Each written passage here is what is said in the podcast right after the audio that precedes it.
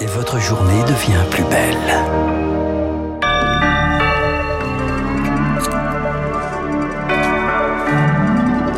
Le journal incontournable, Augustin, c'est à vous. 64 ou 65 ans d'un côté, 19 ou 24 janvier de l'autre. Le gouvernement va présenter cet après-midi son projet de loi pour réformer les retraites. Les syndicats décideront ensuite de la date de la première journée de manifestation.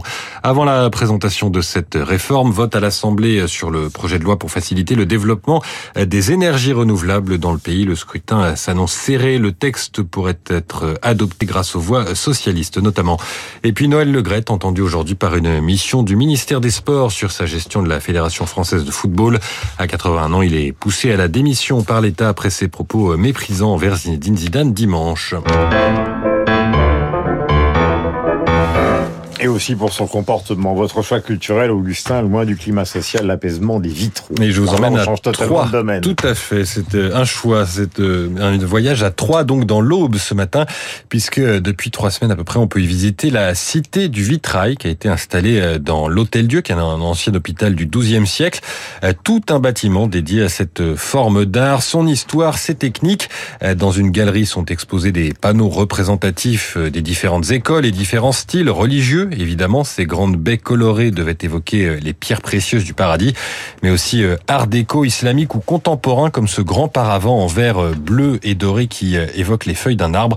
La collection va évoluer. Ce qui va rester en revanche, c'est l'œuvre commandée à l'artiste Fabienne Verdier, un magnifique tourbillon doré dans l'ancienne chapelle. Alors pourquoi trois? Eh bien parce que le département a la plus grande concentration de vitraux en France.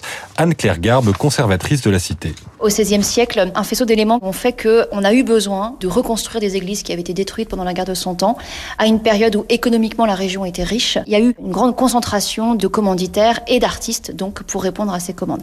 Et le deuxième élément, c'est qu'effectivement, ce patrimoine a été plutôt moins détruit que dans les départements limitrophes pendant les deux guerres mondiales. Sur les 431 communes du département, 330 possèdent des vitraux classés au titre des monuments historiques. Le projet s'inscrit dans une démarche de développement touristique du territoire. Cette euh, cité du vitrail, c'est une sorte euh, de camp de base puisqu'ensuite l'exploration se poursuit poursuit avec une application, la route du vitrail. Elle permet de découvrir euh, les différents vitraux des monuments de la région. On retrouve Céline Pantex d'Investir le Journal des Finances pour un point sur les marchés. Bonjour Céline, euh, comment va le CAC 40 ce matin? Bonjour Augustin. Eh bien, on éprouve quelques signes de fatigue hein, ce matin à Paris. Après un gain de quasiment 7% depuis le début de l'année, le franchissement des 6900 points hier, le CAC 40 est en baisse donc ce matin, moins 0,4%, 6880. Hier, Wall Street a fini en ordre dispersé, du vert pour le Nasdaq, mais du rouge pour le Dow Jones. Plusieurs responsables de la Banque centrale américaine ont joué les troubles faites. Ils ont réaffirmé leur volonté de lutter coûte que coûte contre l'inflation. Cela passera par le maintien de taux d'intérêt et durablement élevé. Alors désormais, le marché guette la prise de parole du président de la Fed, Jerome Powell. Ce sera cet après-midi à 15h.